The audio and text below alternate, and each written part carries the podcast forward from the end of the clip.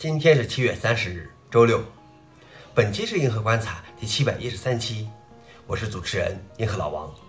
今天的观察如下：第一条，量子计算在六分钟内解决了三千八百五十四个变量的广码优化问题。第二条，亚马逊将关闭其网盘存储服务。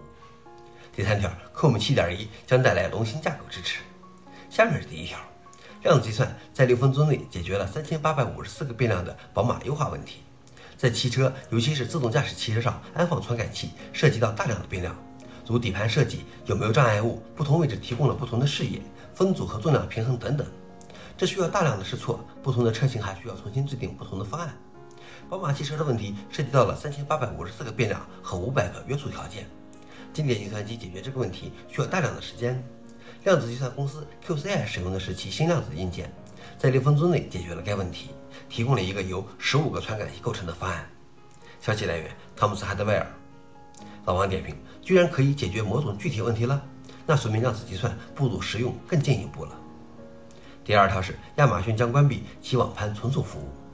亚马逊周五早上发送电子邮件通知用户，将于二零二三年十二月三十一日关闭其已运营十一年的网盘存储服务，以更充分地将精力集中在亚马逊照片上。亚马逊表示，用户账户中的照片和视频已自动保存到亚马逊照片中。如果你依靠该服务进行文件存储，则需要在结束服务日期之前访问并下载文件。消息来源：杰克威尔。老王点评：看来网盘服务盈利前景堪忧啊！有这个风向标，国内的网盘服务会如何呢？最后一条是，COM 7.1将带来龙芯架构支持。COM 7.1 RC0 已经发布，其稳定版本将在几周后发布。COM 7.1将初始支持六十四位龙芯架构的三 A 五千系列 SoC。COM 7.1也将支持更多的 RISC-V 特性，如 RISC-V 特权规格1.12版、改进的 PMU 实现、Zoom 扩展等。对于科目迁移，它现在支持 Linux 上的零拷贝发送，以减少原主机的 CPU 使用率。